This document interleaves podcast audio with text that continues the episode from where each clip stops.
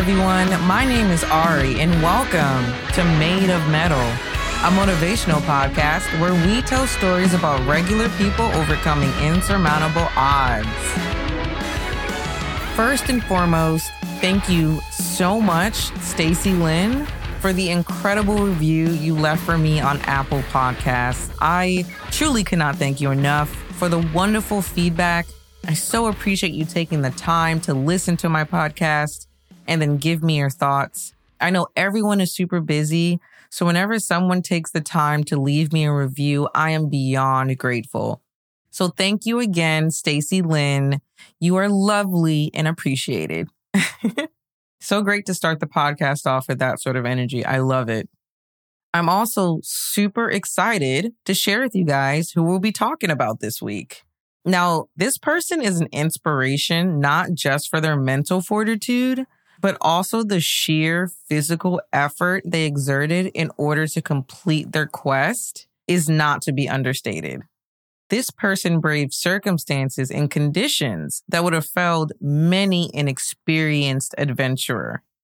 And they did it all while acting as a political ambassador and mediator between many different groups and cultures, a skill that requires more than quite a bit of tact and intelligence. Oh, and by the way, this person also completed this incredible feat while managing being a brand new parent. So you guys already know that I'm beyond fascinated by this person.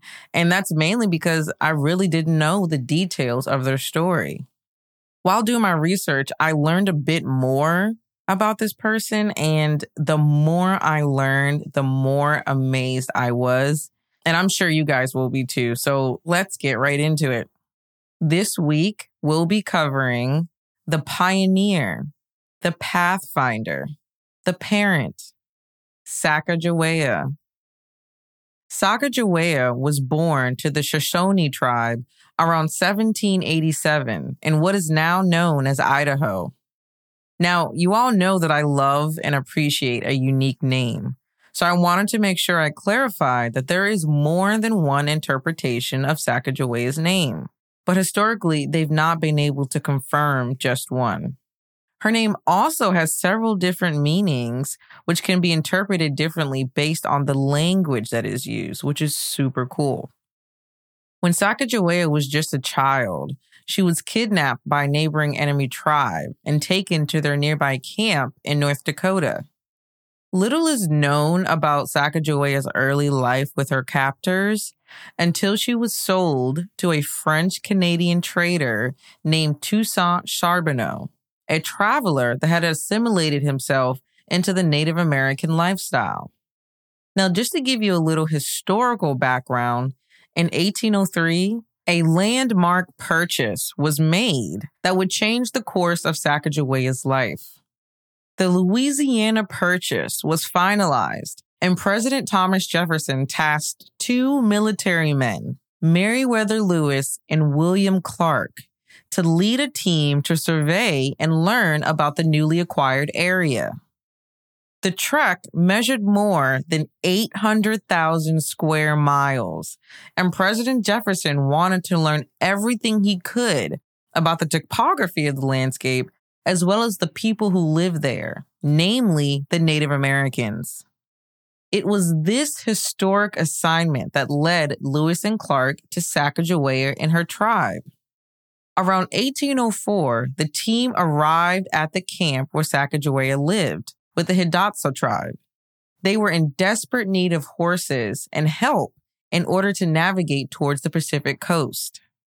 Sacagawea's husband, Charbonneau, was hired by the team as an interpreter for his ability to interpret French and Hidatsa, both languages that were considered essential to communicate. It was after learning that Sacagawea was able to interpret for Charbonneau the missing communication link between the search party and the Shoshone tribe, where they were heading to purchase the required horses. It was at this point that Sacagawea became considered a necessary asset for their survival. And just like that, at just 16 years old, Sacagawea was recruited and heading off into the frontier. And I also wanted to note a fact that is infinitely important and must be highlighted at every point possible in order to fully respect the role that Sacagawea played in securing the success of the search party. And that is when Sacagawea first met Lewis and Clark, she was six months pregnant. Sacagawea gave birth to a healthy baby boy on February 8, 1805. Less than two months later, Sacagawea, her husband, and the 30 other men with the Corps discovery, which is what they were calling the search party, including Lewis and Clark, set out on their momentous expedition. Yes, Sacagawea set out on a literal expedition into the unknown after giving birth only a couple months before. And yes, Sacagawea was also expected to care for herself and her newborn baby, as well as the other members of the expedition. The story is already setting out on the tone that I like, you know, in absolute awe and amazement of the incredible strength of women. It's just beyond explanation. A short time within their journey, a little more than a month, Sacagawea already was proving herself to be a savior of the group. While her husband was navigating a boat for the team, they hit an obstacle that caused them to almost completely capsize. While everyone was in a panic, Sacagawea had the sound mind to save and preserve a number of essential supplies, such as medicines and maps, things that, if lost, surely would have doomed the group to many days and nights of misery and wasted time as they tried to find their way back on track. And again, lest we forget, she is caring for her newborn child during this emergency as well. Sacagawea wasn't just their critical support for communication, but she also acted as the ambassador and mediator for the group during a time where foreign explorers were not trusted. Having a Native American woman and child with the group helped project less of an air of danger, lessening the distrust between themselves and other Native American tribes they happened across. After finally reaching the Continental Divide, the team discovered the Shoshone camp that they were searching for, and they needed to purchase the horses in order to continue their trek. This would prove to be an even more fruitful destination for Sacagawea. During the introduction, it was discovered that the chief of the Shoshones was Sacagawea's long lost brother. It was due to their reunion plus diplomatic talks between Sacagawea and the tribe, that the connection was made and the team was able to complete the transaction to secure the horses. Sacagawea wasn't just invaluable in her ability to communicate. She was able to assist with navigating the group through treacherous terrain, identifying dangerous and edible plants, as well as crafting medicines and fashioning clothing for the other explorers. Just as an example of the many ways in which she'd assisted the group, they were able to continue on their journey through a particularly perilous pass that led them to the Yellowstone River due to Sacagawea's knowledge of the Shoshone trails. Because of Sacagawea's help, they made it to their destination, all the way to the Pacific Ocean, a journey from her camp that was thousands of miles and many, many months. Around the end of the year in 1805, after arriving at the coast, the group began work on determining where they would build their fort for the winter. Sacagawea had earned her respect from the group and was notably able to vote on the location as an equal it was decided that the group would build in what is now known as Astoria, Oregon, and Sacagawea, her son, and husband would live there until March 1806. Sacagawea and her family would return home around August 1806, with everyone in the family alive, well, and in one piece. Considering how they had just traveled across the country and back, braving the elements without any significant preparation or knowledge of where they were going, this was quite a feat.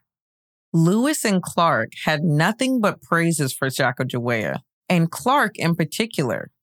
Clark even had a nickname for her son, who'd he'd offered his help in obtaining a formal education. A few years after the expedition, the family traveled to Missouri to visit Clark, who had offered the family a lucrative opportunity. In exchange for Clark educating their son, Clark would give Sacagawea and her family land that they could farm. While the farming didn't quite pan out, Sacagawea's son was able to complete his education with Clark, while the family looked for work and another expedition. It was on this fateful trip that Sacagawea would give birth to a daughter, but shortly after would become unwell. By December 1812, Sacagawea was considered deathly ill. While little is known as to exactly what she had, it was most likely something along the lines of typhoid fever. Sadly, on December 22, 1812, Sacagawea would pass away from her illness. Sacagawea would be honored by many statues and other natural dedications throughout history in the United States, such as the Sacagawea River, located in Montana, and Mount Sacagawea in Wyoming, one of the highest peaks in the U.S. Sacagawea would also be featured on a coin in the year 2000, similar to the Susan B. Anthony dollar created in similar fashion. I wanted to highlight this as well, as this was another fact of the expedition that I just couldn't quite believe. And that was that Sacagawea, who provided priceless help and support throughout the journey, received absolutely zero compensation for her time, effort, and energy, which may not seem like a big deal, but her husband received a large sum of money along with more than 300 acres of land, which is like, okay, I thought you almost capsized the boat, but okay. I guess you get paid all that, but that's all right. The first thing that comes to my mind after reading Sacagawea's story was that I wish people had cared enough to actually document her thoughts. There isn't really much said about Sacagawea and her sort of mind state throughout the journey. Besides, like when she was reuniting with her brother, she was visibly excited and happy as anybody would be. But to learn about the inner workings of the mind of someone who has endured that level of stress and strife with a child, no less. I mean, we're talking sickness, environmental factors, shortage of food, shelter, not to mention other groups of people who you don't know. You're not exactly sure what their motives are. Just all the contingencies and inconveniences that come from navigating through an area you are not familiar with. Also, I truly can't imagine she was receiving that much support in the way of taking care of her newborn child. You know, to be able to take care of your newborn child and then take care of everyone else, that is an incredible, incredible burden to put on any one person, but especially somebody as young as Sacagawea. Who was taking care of Sacagawea? That is truly the question that I would like answered. And while we can't know exactly what Sacagawea was thinking and will likely never know, there are some things that we do know. This woman possessed all the qualities of someone that I admire and uphold as a role model. I mean, the grit, sand, and stones on this girl. She was determined, she was intelligent, she was resourceful, persistent, and above all, she was able to persevere, to not just care for herself, but the many people around her that were relying on her and to be so young and to have such a great responsibility, to have so much maturity. I mean, Sacagawea's story has been highly publicized and fictionalized for political and personal gains during the years, of course.